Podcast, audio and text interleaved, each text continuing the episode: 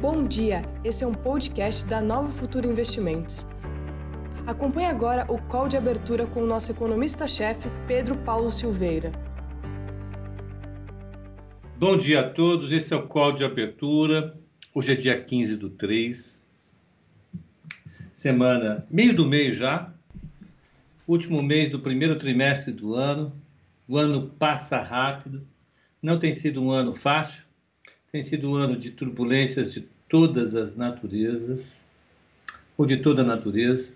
E a gente teve um final de semana, então nós vamos qualificar da seguinte maneira: eventos lá fora, eventos aqui dentro. Vamos começar com os eventos lá Sim, fora? muito bom dia a todos, bom dia Pepa. Então, o que houve lá fora? Então vamos lá. Então, o investimento em ativos fixos, a expectativa era 35%, vem em 40%, foi maior do que o esperado. A mesma coisa investimentos em propriedade industrial, ah, em propriedade em geral, ah, 53 contra 38. A taxa de desemprego veio menor que o esperado e as vendas do varejo vieram Abaixo. um pouco abaixo do esperado. A expectativa era 33,8, veio 32. Isso produziu efeitos de realização na China. Vamos olhar. Olha, o Japão subiu 0,17, Hong Kong subiu 0,33, o COSP da Coreia do Sul caiu 0,28 e Shenzhen caiu 2,15. Shenzhen reflete essa atividade industrial menor, Certo. tá? Segundo a Bloom, é, grandes fundos de investimento venderam ações hoje lá, etc e tal. Ah, na Europa, o mercado está subindo.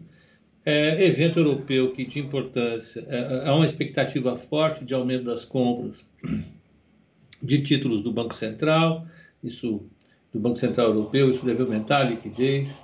Ah, a expectativa é de aumentar um pouco a atividade é, de vacinação na Europa já essa semana, já começar a ver alguma melhora.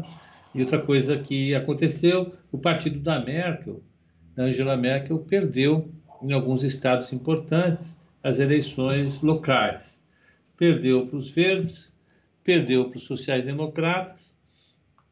E uma coisa lamentável, que, que essa altura do século XXI já não deveria existir mais, aumentou a participação do partido neonazista.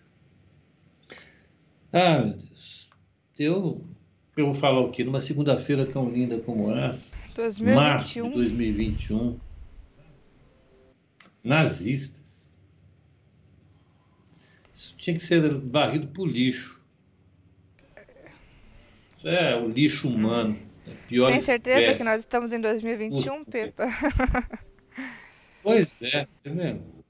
Mas enfim, eh, na Europa, Londres sobe 0,32, Paris 0,33 e o DAX de Frankfurt 0 a 0, 0,08 de alta. Vamos pegar título de 10 anos dos Estados Unidos, andou, andou, à noite andou, está 1,63 o título de 10 anos dos Estados Unidos. Da Alemanha, está menos 0,30, e já teve em 0,55, né? Ah, Sim. Deixa eu ver. Commodities. Opa, Deixa eu ver. commodities. O WTI caindo 0,14 a 65,52. O Brent 69,14 caindo 0,12. Cobre 0,30. O minério de ferro que é o 3,96. O minério de ferro cedeu bastante, tá? Ah, ah, por conta dos dados abaixo do esperado na, na Alemanha, na Alemanha, na China. Eh, das eh, eh, eh, agro, o boi 0,63 de alta, café 1,20 de alta, milho 0 a 0, 0,05 de queda. Ah, 0,72 de queda no algodão, soja 0,28 de queda e açúcar subindo 0,68. Bom dia, doutor Marcos, como é que vai? O inferno são os outros. É, essa aí é do, do Sartre, né? Então, vamos lá. Ah, agora vamos pegar VIX. o VIX. O VIX está ali sendo negociado a 21,39. Está meio que no 0 a 0. Uhum. Né? Meio que 0 a 0. Ele está dando alta, viu, Bruno? 0,70 de alta. Mas uh, uh, é porque ele tinha fechado durante o, o, o, o pós-mercado para baixo. Né? Então, agora ele recupera. Uh, no calendário da semana, nós temos reunião do Copom. Vai ser uma reunião importante, na minha opinião. Essa reunião vai sinalizar definitivamente o tom do comunicado do Banco Central. Vai ser importante para o mercado para sinalizar o que o Banco Central pretende fazer. Né? E, e, hoje você tem uma discussão é, tóxica no mercado. Né? Tóxica por quê? Uma discussão absolutamente descontrolada. É, é, é, eu recomendei é, lá no Instagram isso, deixa eu olhar aqui. É, foi feito um, um, seminário de análise conjuntural na semana passada, no Estadão Ibre, da Fundação Getúlio Vargas, do qual participaram a, a Silvia Matos, que é coordenadora de, de, de, de, de setor do IB, de pesquisa do IB, o José Júlio Sena, que é diretor do IB, e Armando Castellac, idem, é diretor do IB. Do IB. Eles estavam discutindo é, é, análise de conjuntura do Brasil, e um dos aspectos dessa análise de conjuntura do Brasil foi justamente a taxa de juros. Nenhum dos dois acredita na possibilidade de manter a taxa de juro acomodada como está. Já acabou essa época. Acabou a época. É, a, a, acabou é, nessa época a discussão em torno se é necessário ou não subir a taxa de juros. Todo mundo acredita que é necessário subir a taxa de juros porque a inflação subiu. O que nós estamos discutindo é quanto a, a, a taxa de juros deve subir. É, então, é, é, muito se espera é, que a taxa de juros suba para acomodar as expectativas de inflação. Isso é fundamental. Né? Nós já discutimos aqui, eu acho que eu vou, eu vou discutir hoje à noite, no código de fechamento, mais uma vez, como é que o Banco Central faz a política monetária.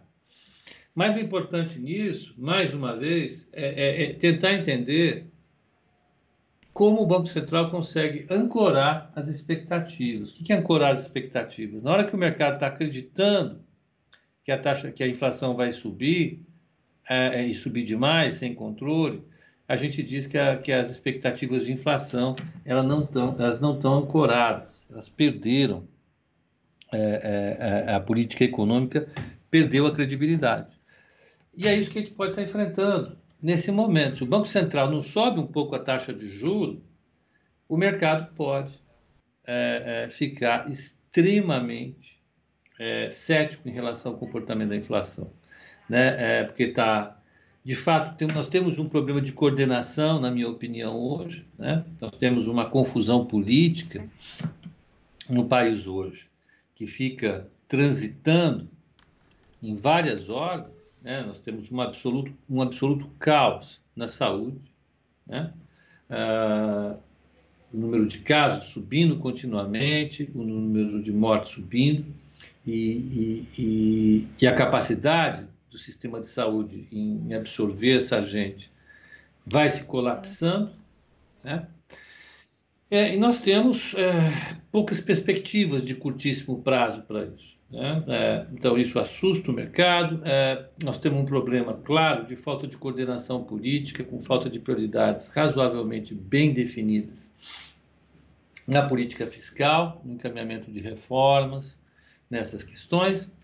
E isso se reflete, evidentemente, na taxa de câmbio. Nós vivemos um momento de alta das commodities mundo afora. Todos esses fatores vão se juntando e acabam determinando uma uma visão um pouco mais, é, vamos dizer assim, pessimista para a inflação. Uma, uma, outra matéria que eu gostaria de, de falar, de, de sugerir para quem quiser ver alguém falando de maneira bastante razoável sobre isso, é, é, foi a matéria, do, a coluna do Samuel Pessoa na Folha esse final de semana. É, Samuel Pessoa tem feito coisas bastante equilibradas, bastante serenas. Eu acho que num momento como esse é importante. Só que a, a, o buscar aqui de Samuel Pessoa. Ah, por favor, Folha, ajude aqui, que o seu buscador é um lixo. Espera lá. Aqui, ó. Samuel, aqui, ó. Ele fala: a inflação do Brasil é um Boeing que inicia sua corrida para a decolagem. Pô, meu Que amigo, não, comparação. tá demais. Ixi. Espera um pouquinho só. É que você, pô, esses negócios tem que ser mais inteligentes, viu? Ah, que saco, meu. Espera um pouquinho Ok. só, Bruninho. É que eles não deixam fazer o login com, na tela, sabe? Entendi. É tudo Se complicar. eu fizer isso, o chat começa a reclamar, não faz login na tela, que não sei o que, né? né? Esse pessoal de TI, vou te falar. viu? Agora sim. Aqui, ó. Então, ó, o, o, o artigo do Samuel Pessoa desse final de semana, de ontem, tá? Fala assim: a inflação no Brasil, um Boeing que inicia sua corrida para decolagem, Sim. né? Ah, você imagina um Boeing, a hora que ele está para. Ele está na cabeceira da pista, ligou o motor e começou a andar, Ninguém minha segura. filha. Aquele bicho é, é um poder gigantesco. Eu ainda continuo criança nessas horas, sabia? Meu coração fica batendo assim, eu fico, fico agitado, fica coisa bonita, aquela turbina, brrr, aquele negócio. Como é que você para aquela coisa? Pois é. É, você tem que. né? E o que ele está dizendo é o seguinte: como a inflação agora ela entrou num, num- trajetória, é igual a do Boeing, que já está ali naquela velocidade máxima, potência máxima na turbina. Você não tem mais como abortar. né? Você precisa fazer o máximo possível de, de, de, de, de ação no sentido de controlar a inflação. Né? E isso pede aumento de taxa de juros, infelizmente. Vocês sabem que eu era, quem se lembra, eu era até dezembro um defensor, claro, da ideia de que a gente não ia ter condições de subir a taxa de juros Sim. esse ano. Né? Não tem, não tinha. Eu pensava assim, agora, é, a conjuntura mostrou que isso não é possível mais. Segurar a taxa de juros nesse momento já não é possível mais. Então você vai precisar levar a taxa de juros para conter a inflação por diversos canais. O principal deles é a expectativa, ou de expectativas. Né? A hora que, que as expectativas elas definitivamente se acomodam, é possível, a partir daí, imaginar que a taxa de câmbio se acomode também. Né? Ah, ninguém está imaginando que a gente viva hoje é, um cenário ao que vigorava na época do, do Fernando Henrique Cardoso, com o Banco Central sob a gestão do Armínio Fraga. Naquela época, a gente entrou num período no qual a taxa de câmbio subia, o Banco Central subia a taxa de juro. Ao invés disso melhorar as expectativas, isso piorava as expectativas. Né? O Banco Central subia a Selic para segurar o dólar, o gringo olhar e falou: nossa, com essa taxa de juros vai ser mais difícil financiar dívida. Então vamos tirar o dinheiro do Brasil. A percepção de risco subiu, o dólar subia ainda de mais. novo. Então, é, você tinha um processo que, que foi chamado de dominância fiscal naquele momento, pelo Olivier Blanchard. E o Brasil se estrepou, ficou caro para estabilizar, não estabilizou. Só estabilizou depois da carta ao povo brasileiro escrita pela, pela equipe do Lula, que tranquilizou o mercado, etc, etc, etc. É... Então, você é, tem um cenário de combinação de uma atividade econômica extremamente fraca e uma, e uma taxa de juros subindo. Né? Vai dar trabalho. O Banco Central, esse cupom será um cupom difícil. Então, o Banco Central se reúne na, Na na, na Na segunda-feira, quarta, né? terça-feira, quarta, deve anunciar na segunda-feira um aumento de 0,50 na taxa de juros. Essa é a expectativa. Né? 0,50 na taxa. Tem gente que defendia 0,55, 0,75, né? fazer um aumento rápido de uma vez só, que isso daria um choque, estabilizaria o dólar e a gente entraria tudo bem, tudo feliz. Isso não funciona. O sistema de metas de inflação não funciona assim. O sistema de metas de inflação, e eu acho legal essa, essa, esse, esse webinar da GV por causa disso. O, José Júlio Sena explica muito bem isso daí. A, a, você não consegue ou não deve subir a taxa de juro muito rápido ou descer muito rápido. Subir, então, menos ainda que você tem defasagens na política monetária, você tem que observar as coisas tais quais elas estão acontecendo. Isso é muito importante. Né? É, é, então, subir demais a taxa de juros, quando você tem uma montanha de dinheiro na economia toda pré-fixada, não é a mesma coisa de você subir a taxa de juro forte é, quando você tinha a estrutura de juro lá atrás, na época do Armínio Fraga. Boa parte do pessoal que defende essa, essa alta da taxa de juro abrupta Estão ah, falando que eu estou desanimado. Ué, não estou achando não, hein, Pepa? Está mesmo? Já está triste na segunda-feira. Imagina na sexta-feira. Gente, do que, que vocês estão falando? Estou é. descansadão, tranquilo. É, cheio, de, de, energia. de tranquilidade aqui. Então, voltando, é, hoje em dia você não faz a, a, a estabilização das expectativas inflacionárias, jogando a taxa de juros 5% para cima, 5% para baixo. Quem fala isso não conhece. Né? E um dos problemas do mercado é que tem muita gente que não conhece mesmo de política monetária. Né? Aqui no Brasil, muita gente fala Sim. sem conhecer. Né? É, quem conhece de política monetária sabe que as coisas têm que ser devagar, com passo, com calma. Né? E, e, vamos lá. O que estabiliza a taxa de câmbio, de todas as maneiras, é a credibilidade na política econômica do Brasil. Credibilidade. Credibilidade. É, o Brasil vive hoje um problema associado à credibilidade. Então, uh, uh, vamos, vamos lá. Vamos, vamos, então, o grande evento dessa semana é a Selic, que está precificado um aumento de 0,5%. Vamos ver como é que isso acontece. Vamos ficar de olho nas taxas certo. de juros. Só para terminar, Bruna, eu não, vou te, não falo mais durante as próximas três horas. No futuro Estados Boa. Unidos, 0,30 de alto Dow Jones, o S&P 500 0,10 de alto e o Nasdaq 0 a 0. Então tem um dia, no começo da semana, parecido com o que a gente vem enfrentando. Rotação. Sim. E as bolsas na Europa também em alta nessa manhã, né, Pepa? Acho que a gente não. É... Inglaterra. Mas é coerente, porque a bolsa da Alemanha é uma bolsa bem pesada em termos industriais, exportação. É bem interessante. Certo. É... Vamos. Vamos ver como é que está a abertura? Vamos. Vamos lá. Índice futuro às 9 e 3 já abriu. Abriu com alta. Agora está subindo 0,10.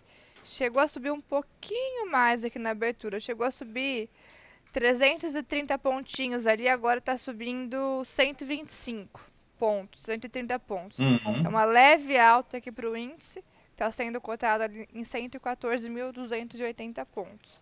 O dólar, que já abriu também, Agora, cotação do dólar futuro é 5,55. É, vamos pegar aqui. Candlezinho pequenininho aqui. Tá caindo, tá no 0 a 0 quase o dólar, hein, Pepa? Bem no 0 a 0. Tava subindo um pouquinho, agora tá caindo um pouquinho. 0,10 de queda. Tem intervenção do Banco Central de novo. Ele vai vender 10 mil contratos swaps a 500 milhões de dólares. Então ele está entrando aí com, com, com O Banco Central continua atuando no dólar, né? Semana passada teve atuação forte, ele conseguiu segurar esse movimento forte do dólar, né? E então essa semana teremos continuidade aí. Saúde. Opa, obrigado. é, teremos continuidade então das intervenções aí do Banco Central, certo? E vamos pegar o DI para 2021. Não, 2021 não, a gente está em 2021. 2027. DI para 2027. 7,93 agora. Tá caindo um pouquinho. É uma queda de 1% pro DI.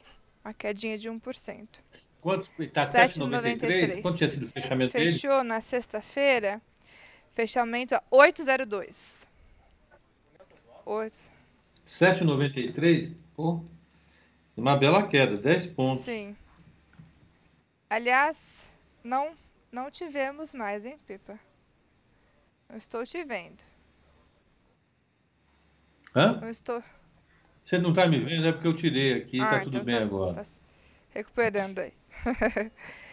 Bom, então, abertura quase no 0 a 0 para o índice e quase no 0 a 0 para o dólar também. Está bem próximo da estabilidade. O DI está caindo um pouquinho. DI está caindo, caindo, um, pouco? em relação ao fechamento da sexta-feira, né? Caindo, tá caindo bem, bem é. né? 7, agora 7,95. 10 pontos é bastante coisa. É, viu? agora 7,95. Caindo um pouco menos. Hum. Uh... Vamos pegar. É, como é que estão as ações das nossas empresas vamos. lá fora? Então, vamos e pegar, hoje nós ó. tivemos, Pepa, o, o Focus, né? Do Banco Central. Relatório Focus. Hum. Em linha com o que nós est estávamos comentando aqui, né? O IPCA, a expectativa há uma semana era para uma alta em 2021 de 3,98.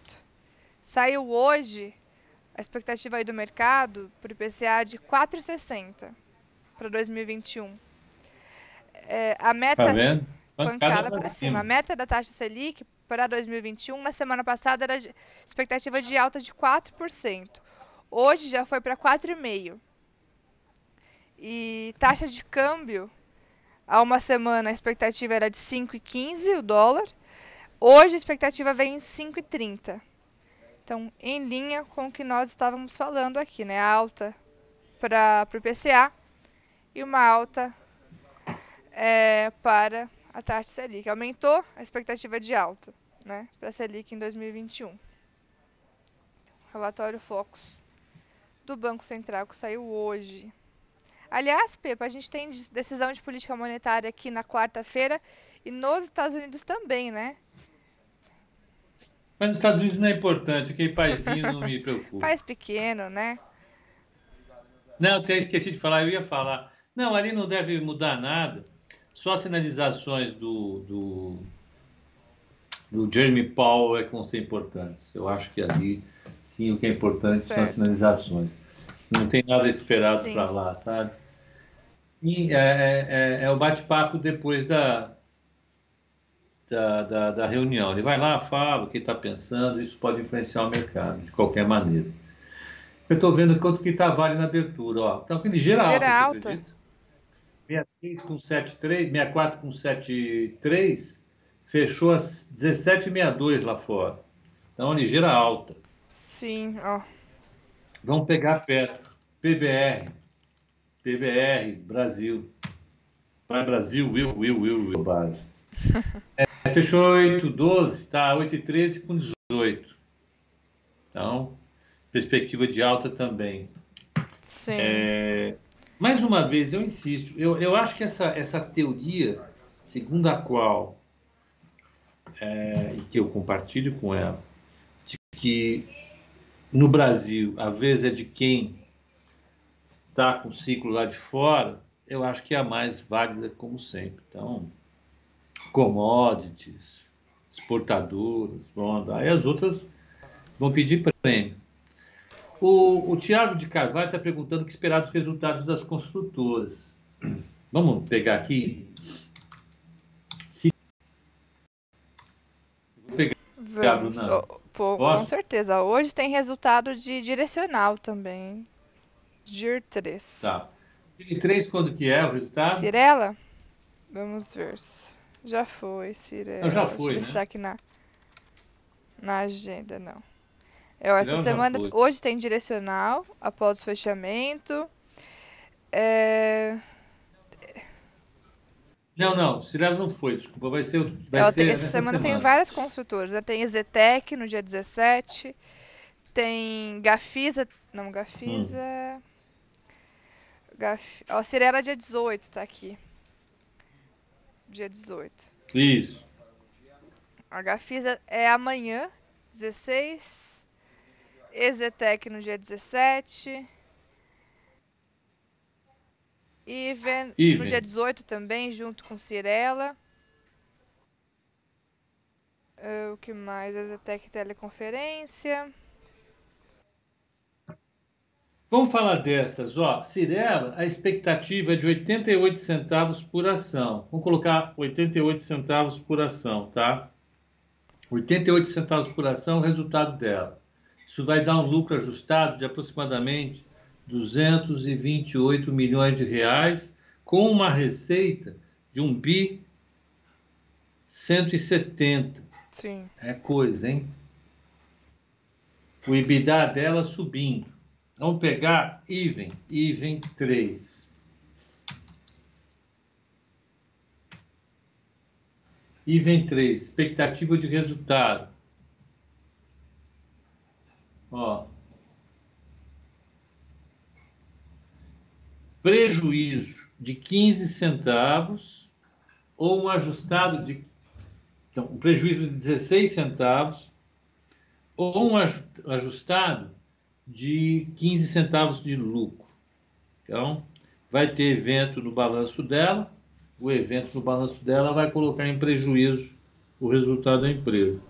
O resu- resultado esperado é de 3 milhões e 600 de prejuízo e com uma receita de 442 milhões de reais. É, Even Essa é. Eu anotei em lugar errado. Vai ser atrapalhado assim lá longe, hein, rapaz? Que é isso?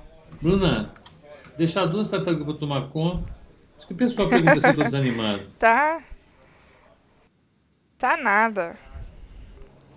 Ó, tô, tô pegando aqui, ó. Não, Tem- vamos lá, ó. Apagar tudo aqui. Pronto. Tá bom. Tá tudo apagado. Vamos lá. Vamos, ó. Exetec, dia 17, o balanço. Exetec. EZTC, vamos lá. EZTC 3.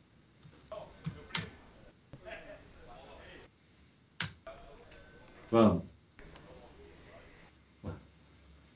EZTC. EZTC 3 Equity. Aqui, vai. Pera lá. Ó, expectativa de resultado 68 centavos por ação. Um lucro de 276 milhões. Não, 126 milhões. E uma receita de 276 milhões. Então, esse é, o- esse é o cenário. Vem, vem bem as construtoras. Essas construtoras vêm bem. Né? Elas têm os lançamentos. Vamos ver como é que a performance operacional do último trimestre foi. Lançamento, venda, tudo isso.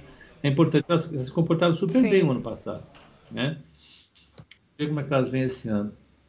Esse, esse trimestre. A expectativa é realmente essa, é positiva. A direcional, Hoje, quando o balanço. Hoje mesmo. é, ó, peguei. É outra empresa, né? Nós já entramos em outro segmento.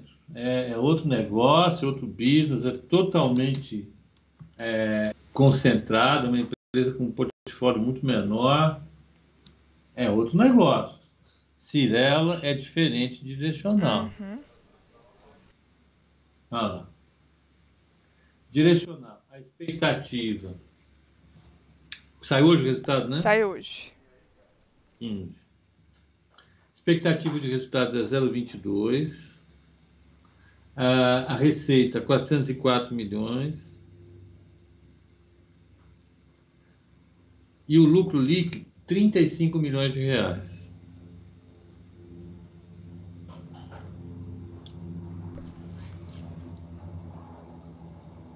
Ó, então eu peguei aqui, ó, das construtoras. A gente tem hoje Direcional, que o Pepe acabou de tá, tá, tá com ela na tela.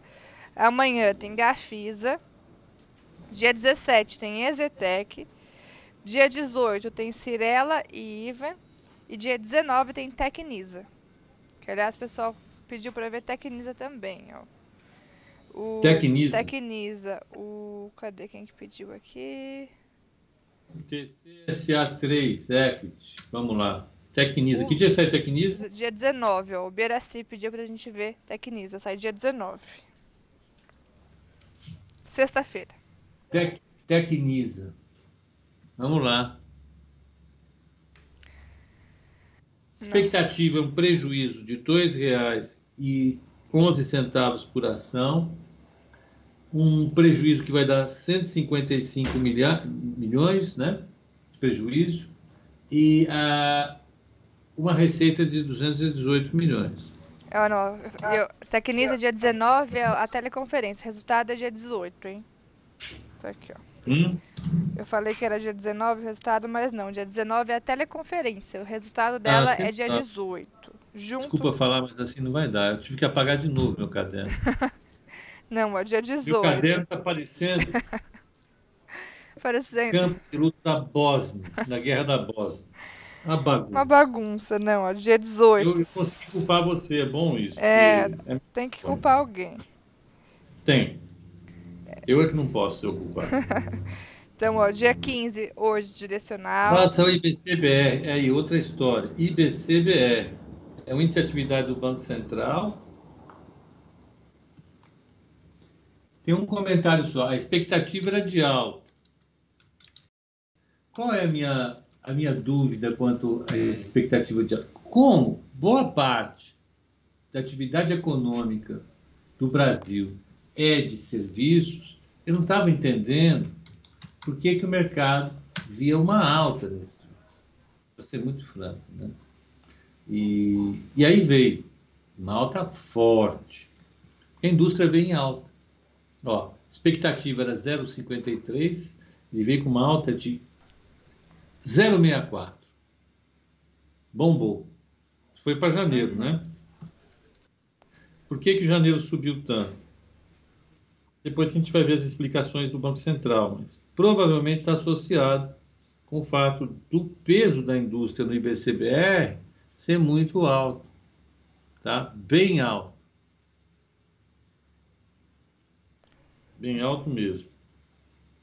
Então, é, é isso, um dado positivo para a economia brasileira e nós já vamos ver como é que isso pode afetar a nossa expectativa de atividade. Vamos lá. Certo. Cadê a segunda parte do livro? O Ike fica fazendo perguntas muito desconcertantes. Calma, Ike, eu estou fazendo de conta que eu não estou lendo. O pessoal tá perguntando bastante, Pepa, sobre o horário. É, perguntaram se hoje abre mais cedo. Na verdade, hoje muda, né? O horário sim, mas o que muda é o horário de fechamento, né? O que muda é o nosso horário aqui de fechamento. Então, o mercado à vista volta a fechar às 17, né? Volta, tem o, o, o call de fechamento ali entre as 5, entre 4h55 e 5 horas, né, da tarde. Volta a fechar às 5 da tarde o mercado à vista hoje, mas a abertura é no mesmo horário. né? A abertura continua no mesmo horário. Só muda realmente o horário de fechamento, porque hoje começa o horário de verão lá nos Estados Unidos, né? Nós não tivemos. Eles usam esse negócio atrasado de horário de verão? Usam. É um país eco, eles não se modernizaram como a gente. Burocracia. Nós não temos mais isso, né? Não, atraso. Horário de verão Isso é coisa do passado. Como é que está o futuro? Estão perguntando Vamos ver. aí. Eu fiquei curioso. Futuros. É, índice abriu em alta, mas já passou a cair. Que era, que era de Uhum. 0,15 para o índice. Cotação dele, 113.990 pontos. Agora, às 9h19. É, o dólar, vamos ver. Estavam brigando bem na abertura, né? Dólar e índice. E o, o dólar continua na mesma ali com, em 5,55. Tá praticamente no 0 a 0. É 0,03 de queda. Praticamente no 0 a 0. Tá. Tá. Perfeito. Hoje é vencimento de opção Hoje também, é né? vencimento de opção. Então, quem tem opção, faz favor, não vai esquecer. Sim. Exerçam suas opções. O que mais? que mais? Vamos ver como está o futuro. É, ó, só pra, só pra gente fechar essa questão do horário, ó. Hoje, então, o futuro de índice, o índice futuro fecha 5,55. Dólar às 18. E mercado à vista às 5, né? Com código de fechamento ali entre 5 para 5 e 5 horas. Tá? Só pra gente fechar essa questão. Hoje muda então o horário da B3. O que mais? Pessoal, aqui. Thiago falou saudade dos 123 mil pontos da bolsa. É. O índice bateu 123 mil pontos lá no comecinho de janeiro, né? Foi lá no dia 8 de janeiro e não voltou mais. Agora, futuro de índice. 113.970 pontos. O que mais? Eu estou fazendo aqui uma avaliação do IPCBR. O IPCBR é importante para antecipar o PIB, viu? É importante. Se eles são tão fortes assim, o PIB não vai sair tão fraco Sim. como eu imaginava. Muda um pouco. Já pouco. comecei? Muda um pouco aí o cenário, né? Mas o que veio forte então foi a indústria, Pipa? Foi indústria. Deixa eu pegar aqui, ó.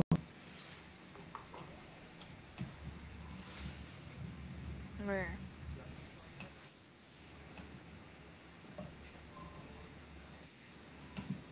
Não.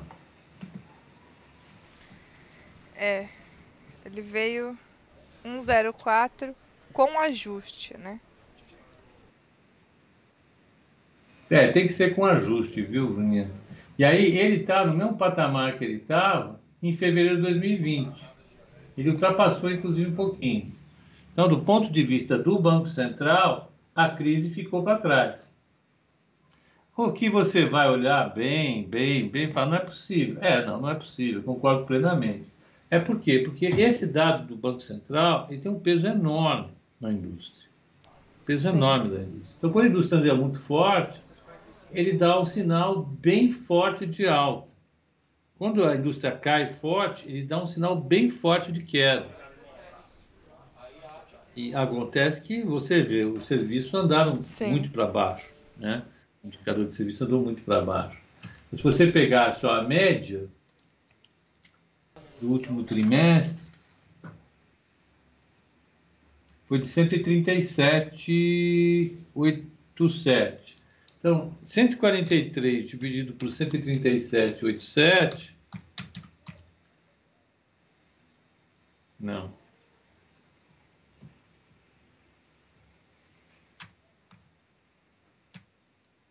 Dá 1,70 de alta no primeiro tri. Então, se janeiro, se fevereiro e março não crescerem nada, nada, nada, nada, nada, a economia brasileira teria crescido 1,76, o que é evidentemente contra o que a gente está observando na prática. Se você pega o comportamento do mercado de trabalho, todos os indicadores da GV, no primeiro eh, mês você teve muito setor que contraiu já, né? emprego, tudo. Então, esse indicador está dando um sinal estranho para mim. Depois a gente vai ver como é que observa isso. Vai, vamos lá. Seguimos adiante.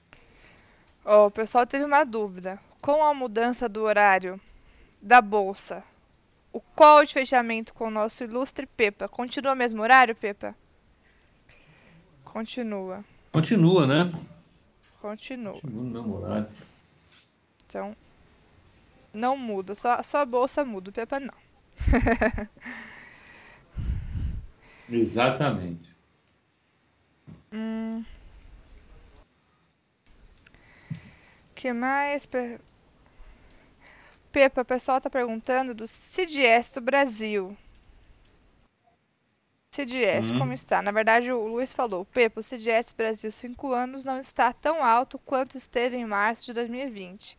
E o dólar não quer cair. Alguém está mentindo, hein? É, o Luiz Cap pegou um assunto interessante. Na realidade, o CDS a gente tem que olhar com um pouco mais de tempo. Vamos lá. CDS, cinco anos, República Federativa do Brasil, é nós. GPC. Não GP só, pronto. É o gráfico do, do CDS. É, vamos colocar semanas aqui. É, não. Semana. Colocar mensal até, porque dá uma visão de longo, longo, longo prazo. E vou fazer uma coisa aqui. É, eu vou enfiar uma média. Deixa eu ver aqui. Ponteiro, personalizar. Cadê a média? Está aqui. Anotações. Cadê média, hein? Anotação, taranã, linha tendência, rate, taranã, certo. Bruna, onde é que tem a média aqui? Um, vamos ver. Tem retângulo, hexágono, eu não quero aí é, desenhar. É, é, são os estudos, deve ser algum outro ícone aí. Não. Média móvel. Então. Eita lá lá. Então, se você olhar a média, a média é importante, tá? A média é importante. Se você olhar a média, essa verdinha aqui, que é de 100 dias, o pessoal está aqui sem, sem ver. Vamos ver. Pessoal vai ver agora. Se você olhar essa média de 100 dias, ele está abaixo da média de 100 dias. Né? Quando você tem eventos muito poderosos, como a gente teve ano passado a, a, a, a declaração de pandemia por parte da OMS, é, o mercado dá esses pulos. Deu um pulo, ó, pandemia, pumba. Aqui, ó, eleições, greve dos caminhoneiros, pumba. Eleições, pumba, aí cai. Mas se você olhar a média de 100 dias, por isso que a média é importante, ele vem ele vem numa queda. Agora está, a média de 100 dias está tá 200. Ele está 19 pontos acima, abaixo da média de 100 dias. Então até que ele está bonzinho. Então,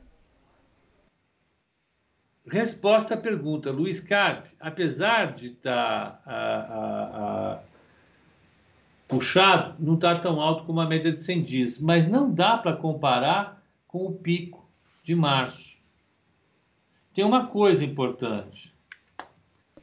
Tem uma coisa que é importante. O pico de março, ele veio no momento em que a gente não sabia nada do futuro. Agora, alguma coisa a gente sabe do futuro.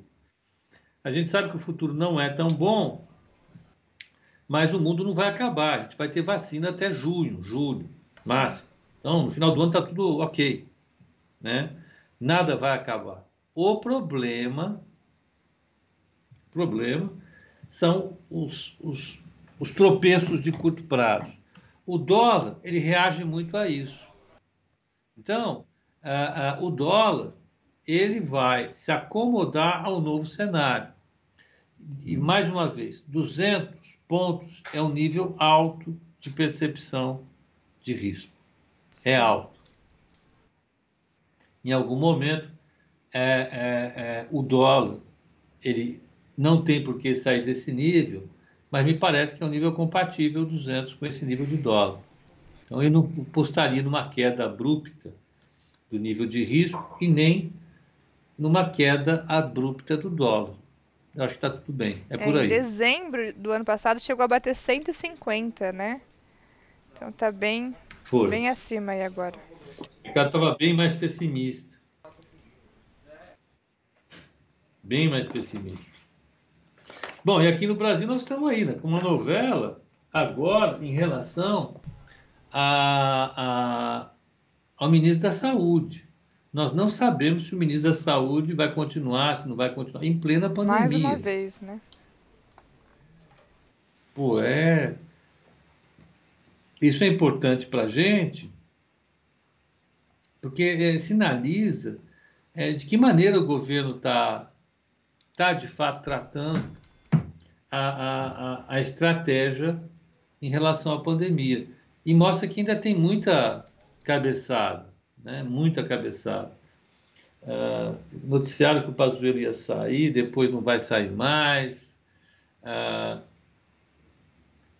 a coisa está complicada, né? Hum. Sim. Pepa, você acredita que o mercado já precificou uma alta de juros em até meio ponto percentual e ainda haverá um desconto nos ativos? Acho que já precificou. Está precificadinho. Aí está bonitinho. Tem mais que tirar nem pôr. O Antônio está perguntando bastante sobre Sula 11, Sul América. Se você, hum. se você acha que está descontada. A gente comentou. As empresas de seguro apanharam como o banco apanhou. Sim. O banco apanhou, a empresa de seguro apanhou. Eles são sempre candidatos a pagar a conta, né? Sempre é, é, é em cima do setor financeiro que vem a conta para ser paga, porque banco ganha demais, seguradora ganha demais, são ricos demais, tem poder econômico, nananana, Tem essa conversa fiada. Bom, vamos pegar aqui Sula 11. Equity. Não. Sula 11, Equity BZ. É isso mesmo. Aqui. Aí vamos ver o que o mercado espera. Pra... O que o mercado espera para a Sula 11?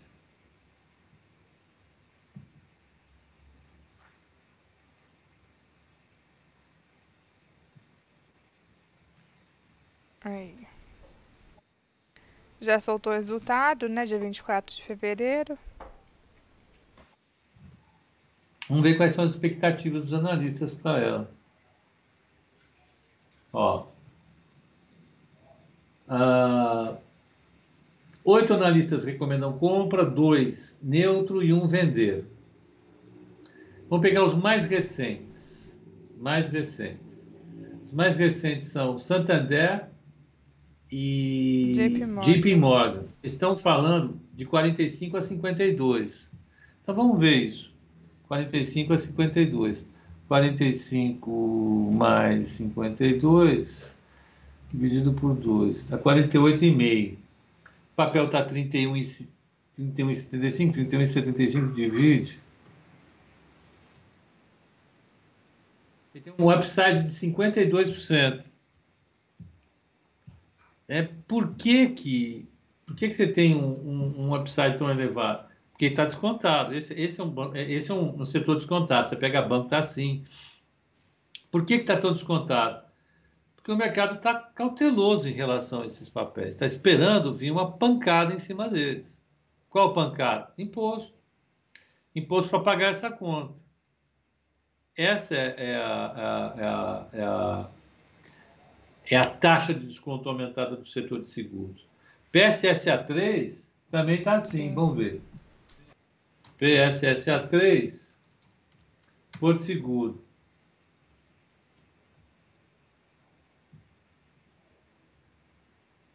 Vamos pegar aqui. Cobertura de analistas. Olha lá. Uh, você tem dois preços altos, 50, 62 e 57.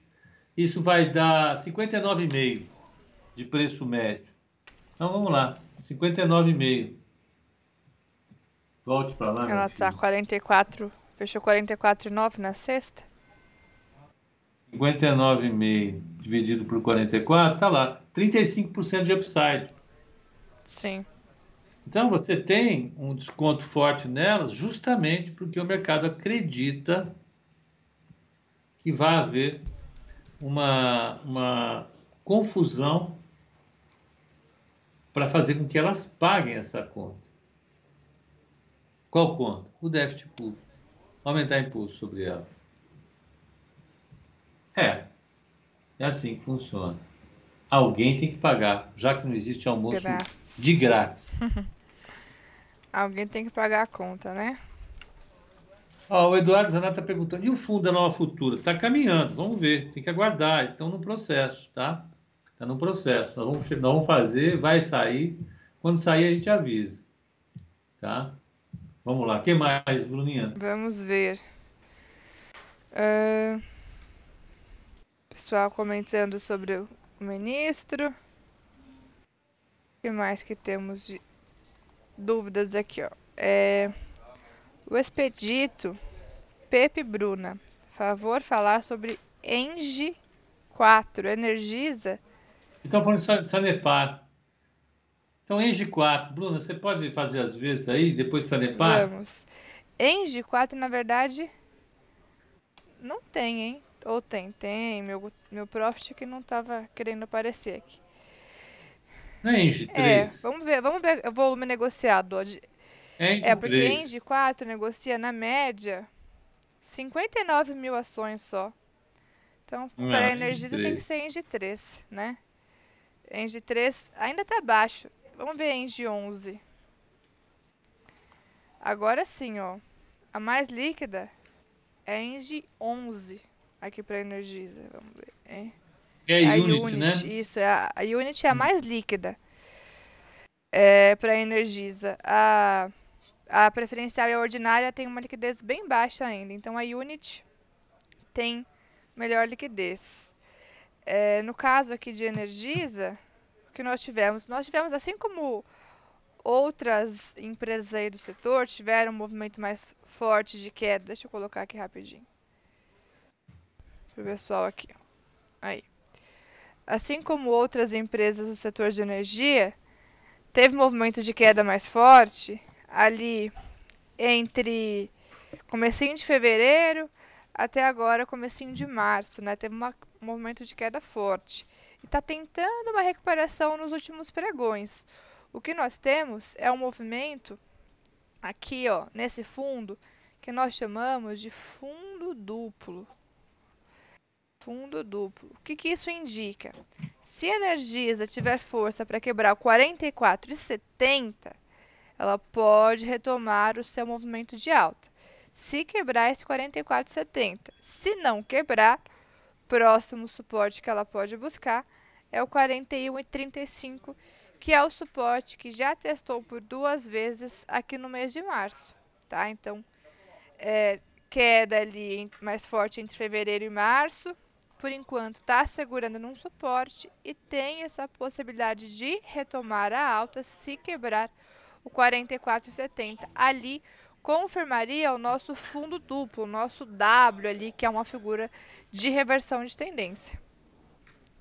Então, graficamente é isso que temos. Deixa eu voltar aqui para a telinha do, do senhor, do Mr. Pepa. Temos algo sobre cobertura de analistas para ela, Pepa? Desculpa, não entendi. Calma, eu vou fazer. Okay. aí, só um pouquinho. Eu só estou fazendo aqui algumas coisas. Estão perguntando por que, que o setor de energia está tão descontado. Vamos lembrar o setor de energia ele tem uma, uma, uma, um problema que foi a grande seca que nós vivemos esse ano, né? Uma das maiores secas que a gente tem, maiores secas. E isso, evidentemente, é, afeta é, a capacidade e os custos de geração de energia elétrica. Né? Agora só que alguns que os reservatórios se recompuseram em grande medida, mas é, os reservatórios do, uh, do Sudeste continuam pressionados para baixo. Uh, para vocês terem uma ideia, uh, Belo Monte e a. Espera um pouquinho, deixa eu pegar aqui. Uh, vamos pegar, calma. Belo Monte. Isso é conjunturalmente importante, que a matéria-prima desse povo é a água. Sim né? Ah,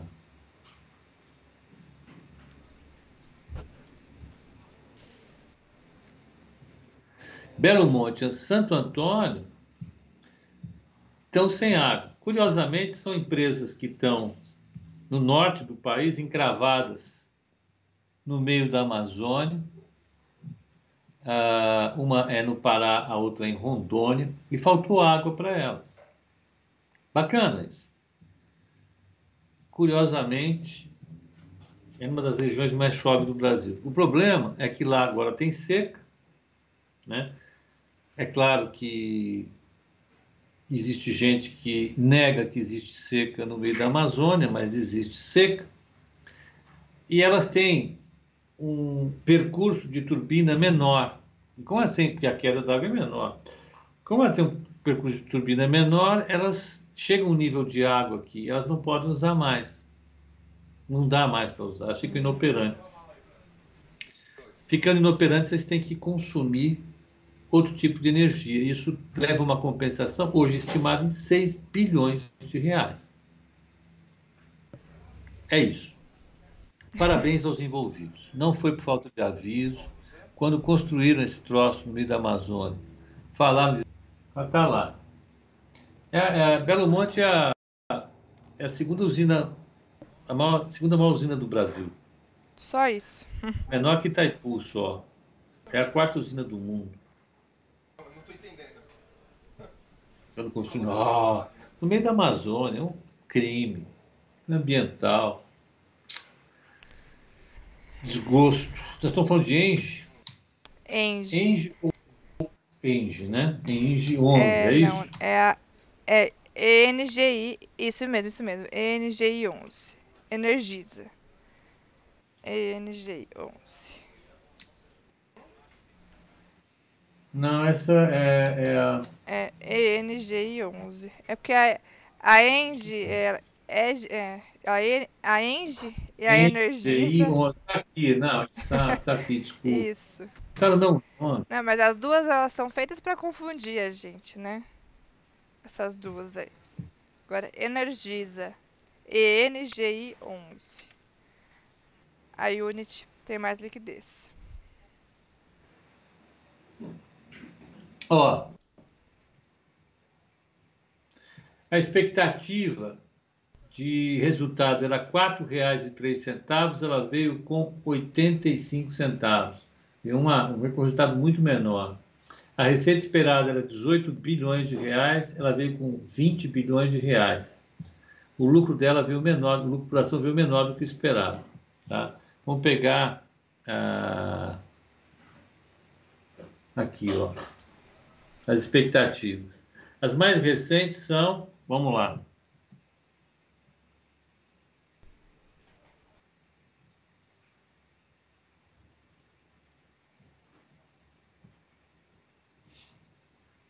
Não, o que, que eu fiz aqui?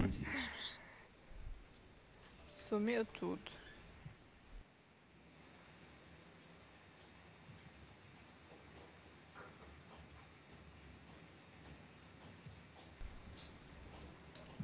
Ó, cinquenta e três de oitenta mais cinquenta e sete bola, mais cinquenta e quatro bola, mais meia quatro e noventa, mais meia cinco bola, mais cinquenta e 3,30. São 1, 2, 3, 4, 5, 6. Dividido por 6. Open 1, 2, 3, mais. 57 mais, 54 mais, 64, 90 mais, 65 mais, 53 e 30 mais. Dividido por 6. Ó, 58 reais a expectativa, dividida por 43, 43,82. É, ela tem um upside de 32%. Sim. Agora, a, a Energisa, ela foi, ela foi palco de uma mobilização gigante no ano passado, né? Em que ela estava fazendo fusão, aquisição, e os planos foram frustrados. Ela caiu, agora se recupera. Mas todo o setor de, de energia? De, de, de, energia vai ficar pressionado por enquanto, porque a recuperação dos reservatórios foi ruim. Vamos pegar aqui ONS, reservatórios. Tem que olhar isso sempre para quem vê energia, que é a principal é, é, é, matéria-prima deles, né? Quando eles não têm água, eles têm que comprar energia fora do sistema, porque eles têm contrato de fornecimento. E aí tem que comprar com, com fontes mais altas. Ó, o Sudeste e Centro-Oeste está com 33%, é o mais baixo que eu acompanho, desde que eu acompanho, para essa época do ano. Essa época do ano ele tinha que estar lá perto de 55%, 60%. É, que é quando porque... chove. Aí depois ele chove durante toda essa parte, vai até maio. Maio para de chover, ele aguenta até outubro. Aí de outubro a março tem que chover de novo. Aí sobe. Se a gente for entrar maio com isso aqui, não vai rolar. Vai dar problema. Vai dar problema. Precisa chover. 33%. O sistema sul está com 66%, está bem abastecido. Tem alguns subsistemas que estão ruins, mas não comprometem o, o tal, o problema. O subsistema nordeste está cheio, com 65%. E o sistema norte, ó, está com 70%. Serra da Mesa com 30%, Balbina com 33% e Tucuruí, que é 50% do subsistema, com 88%. Mas você tem 50% com 30%. Está desequilibrado o negócio. Esse é o ponto. Né? Ah, Balbina, no Amazonas, com 33%, e Serra da Mesa, com 43%. Então, ah, ah, o norte está com problema. O maior gerador do sistema, de longe, é o Sudeste e Centro-Oeste. Tem 203 uh, milhões de megawatts mês. Né? E ele está com a lá embaixo. Sim. Então, é, a gente está num, num, num, num, cenário hídrico que não foi resolvido ainda. Isso pressiona os preços dessas é, empresas para baixo. Não tem jeito. Por quê? Porque essas empresas elas, elas têm por contrato um determinado volume de fornecimento mínimo de energia. Se elas tiverem que parar o fornecimento, elas têm que comprar energia no, no, mercado secundário. Então, elas vendem energia a um preço baixo e compram no mercado secundário a um preço alto. Essa diferença é gigante. E eles vão ter que pagar ainda um, um, um diferencial relativo ao ano passado. Então, a situação está muito, muito, mas muito intricada no setor. É por isso que tem um desconto grande nas Sim. empresas. Eu ia falar, Pepa, que a Eletrobras soltou o resultado na sexta, mas não, ela adiou o resultado para hoje, hein? Então, foi anunciado tá. que a Eletrobras ia divulgar o resultado na sexta, mas adiou, vai, vai divulgar hoje, após o fechamento de mercado. Elete. Vamos falar da Sanepar ou não? O pessoal de Minas não tem jeito, eles gostam de Sanepar. Copasa, né? Em Minas ali. É. Sanepar, Copasa, Semig. Só de Minas. De Minas. Minas, né? Não, Sanepar é Paraná. O que, que eu estou falando? Ih, meu Copasa Deus. seria de Minas, né? bom dia, bom dia, Paulo. Vamos fazer brincadeira essa hora da manhã. Mas, mas os paranenses também são todos malucos por Sanepar e Copasa. O que eu vou falar? Então tá aqui, ó. Sanepar. É... O resultado dela. Vamos pegar a cobertura de analistas. O que, que tem? Vamos lá. Só um pouquinho. Perdi um pouco agora, hein? Aí, Incrível, né? Eu fiquei preocupado com esse negócio que fala que eu tô devagar, né? De repente Interi eu me senti devagar. Interiorizou, Vocês vejam lá. Pepa, não pode não. Você interior, interiorizou. Pois é, Pô, não dá. Acha? Aí, Pô. ó. Então vamos lá, expectativa de resultado para ela. Coberto. Resultado não, de, de, de, de target. Plano de corretora e Banco Inter. Vamos, não, vamos fazer o seguinte, vamos pegar quem tem uma trajetória mais intensa de precificação. JP. Vamos pegar. JP Morgan, 23 bola, mais. Morgan, 35, mais Banco 25,80. Safra. 40 do Itaú BBA. 24,50 da XP. Mais 27,50 do Credit Suisse. Mais 27,10. Não. 32 do BTG. Então nós estamos falando de 1, 2, 3, 4, 5, 6, 7. Deu muito baixo. Não, é isso mesmo. Então, o alvo do mercado, em média, para quem fez em fevereiro, foi de 29,60. 29,60. 21 Ela está 9. quanto? 21,90. Tem um upside de 35%. Qual é o problema do setor de saneamento, Bruna? O setor vem, vem sofrendo realmente nos últimos meses ali, né? E Nos diga. tem a ver com as tarifas. Essa crise econômica gigantesca, a maior crise da história, fez com que os governos estaduais, como são mandatários dessas empresas, dessem um, um subsídio, reduzindo os preços para as contas do pessoal de baixa renda, que teve custo elevado para elas. O mercado não gostou e exigiu desconto. Como a situação não foi resolvida ainda, Elas continuam recuando. continuam recuando. Ela só vai soltar o resultado dela em maio, É, 6 de é maio. porque é, é o do próximo tri, né? Ela soltou o resultado lá no dia 11 de fevereiro já, a Sanepar. Isso. O D0062020, câmbio, ele, ele diz que é crise hídrica e tarifas, reajuste congelado. É, é isso. Que você tenha uma crise hídrica, se você tem uma crise hídrica, você pode compensar no preço. Mas elas nem isso podem fazer. Então você teve de fato a combinação das duas coisas. Foi pesado para as empresas de saneamento. Sim. Ah, e ela solta o resultado, a expectativa é que venha um resultado de R$ 3,79 por ação.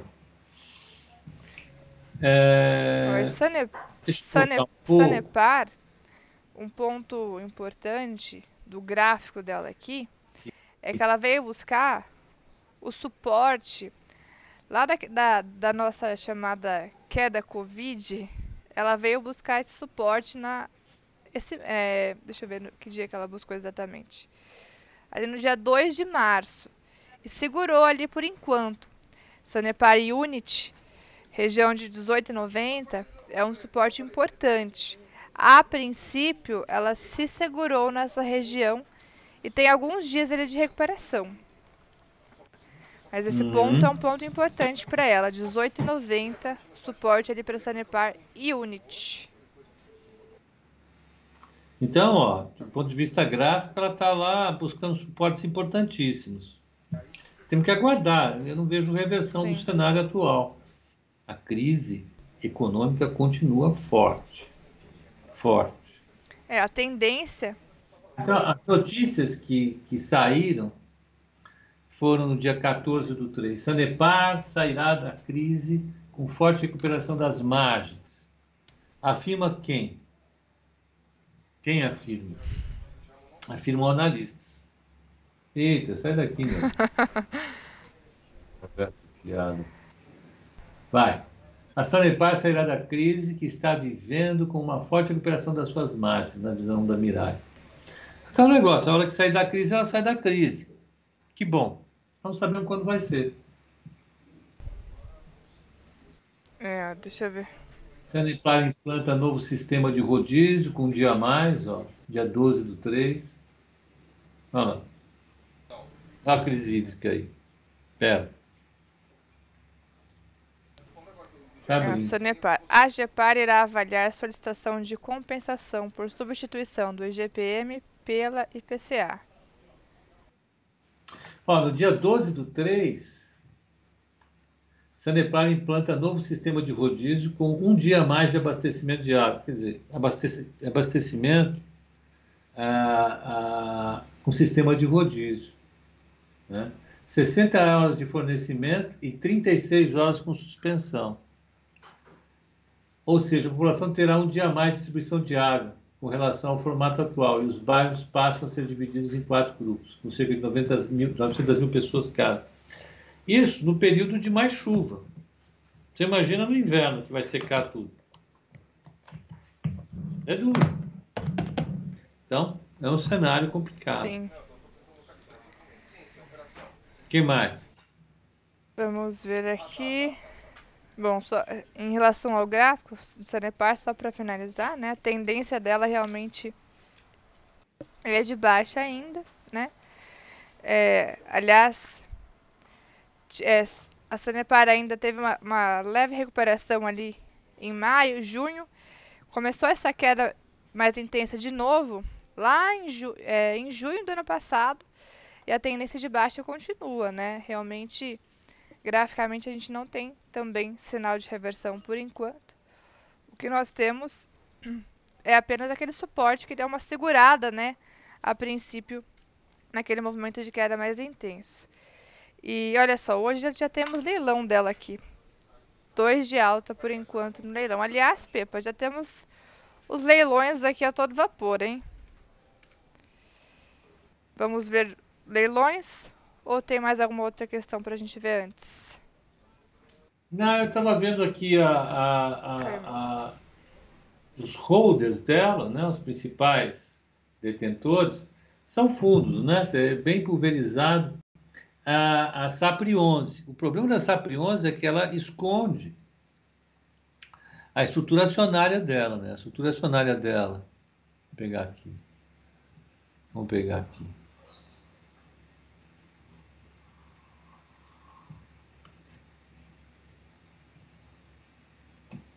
Ó, o Venturi falou que quem é de Minas tem que ter Copasa, Semig e Localiza.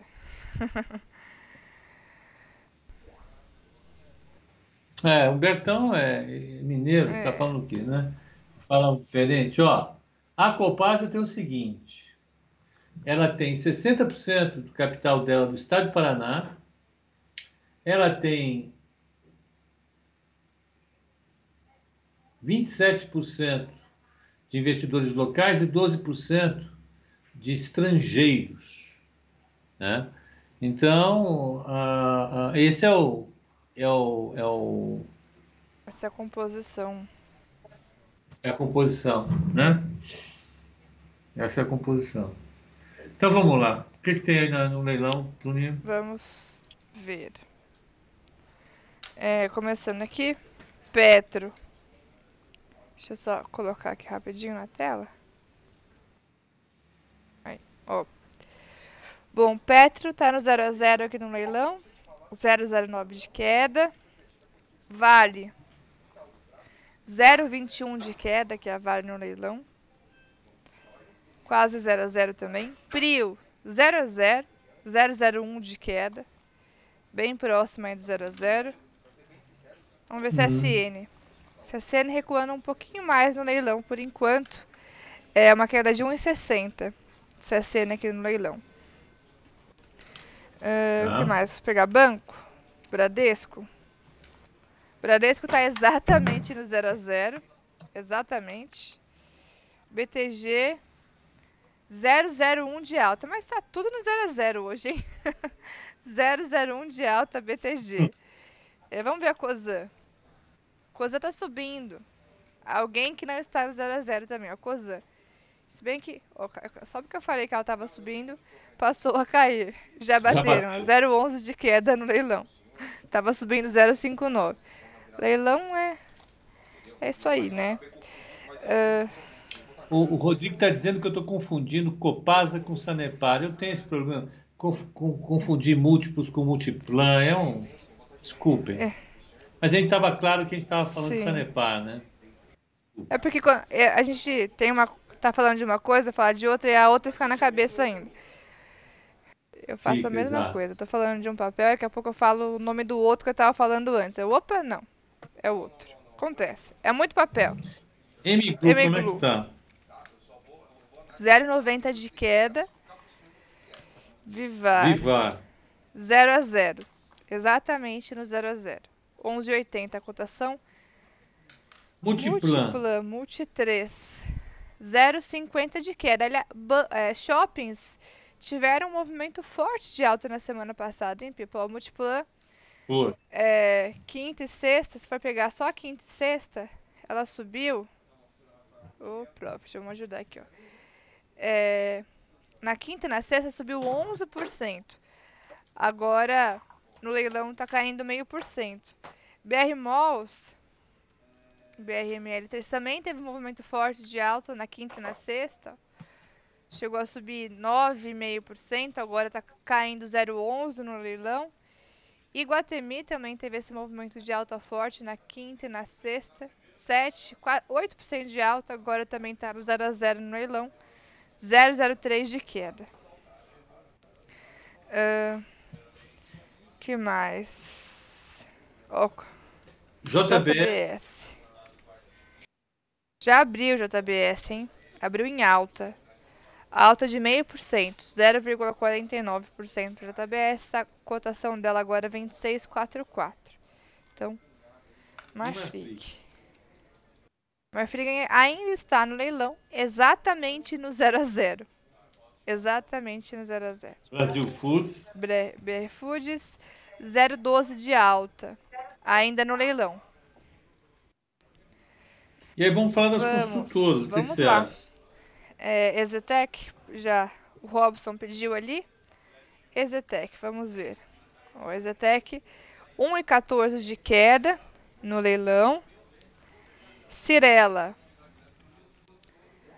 0,33 de queda no leilão. Gafisa, Gafisa 1%. Não, Não. Gafisa não.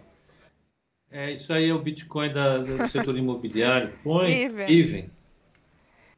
0,19 de alta, Iven. É. Mercado querendo abrir no 0 a 0 aqui, Sim. mas é, é um dia que lá fora tá. Vamos ver como é que tá lá fora agora. É, aqui vamos ver como que tá o índice futuro também nesse momento. Como é que Tô tá o abrindo ele aqui. Também hoje é vencimento de opção, né?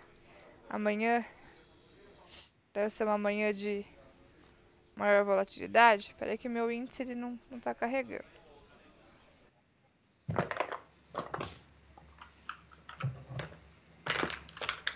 Pegar aqui o IN. Pegar no broadcast que meu profit resolveu pensar. Aí, apareceu aqui, ó. Índice futuro, Pepa, já recua um pouco mais, hein? É... Chegou a cair, chegou a subir um pouquinho na abertura, né? Agora queda de meio por cento. Tá 113.590 pontos.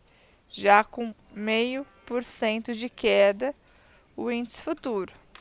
E lá Meio por Sim. cento de queda.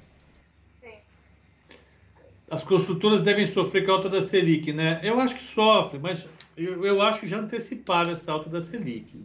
Verdade, verdade, eu acho que já, já anteciparam. Vamos ver. Esperar um pouquinho, não Sim. tem jeito. O que mais, Bom. Bruninha? Dá sua última olhada na. Vale, vai. Tô abrindo aqui o dólar também. É que meu profit resolveu ficar meio lento. Ah, sim. Vamos ver aqui. Não abriu ainda, vale. Ó, o dólar já subindo mais forte agora.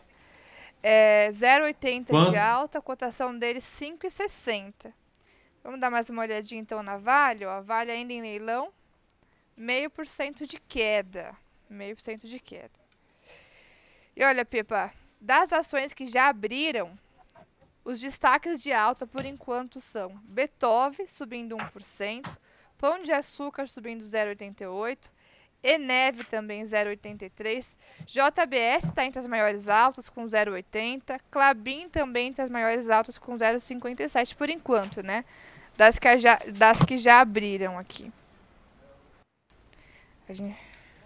Entendi. Bom, Bruninha, eu acho que por enquanto é isso. É né, isso, né, e nós cara? não vimos. Hoje à noite eu vou fazer uma discussão especial sobre o Copom, taxa de juros, políticas, metas de inflação. Tá imperdível. E a gente hein? continua a nossa discussão amanhã de manhã. É isso aí. Nós só né? não vimos, Pepa, os futuros agora nos Estados Unidos, né? Tá lá, o 0,16 de alto Dow Jones, 0 a 0 S&P e 0 a 0 Nasdaq. Certo. Tá aí, ó. Tá na tela do Pepa aí, agora sim. Bom, então, discussão importante no call de fechamento. Então é isso, né? né? Às 18? Às 18. Às 18. Bom pregão a todos até Bom pregão. tarde. Pessoal, hoje na sala ao vivo, eu entro às 3, hein? 3 em ponto. Estarei, estarei lá. Espero vocês também. Um ótimo pregão e até mais tarde. Valeu, Pepa. Um bom dia. Pra gente. Fomos.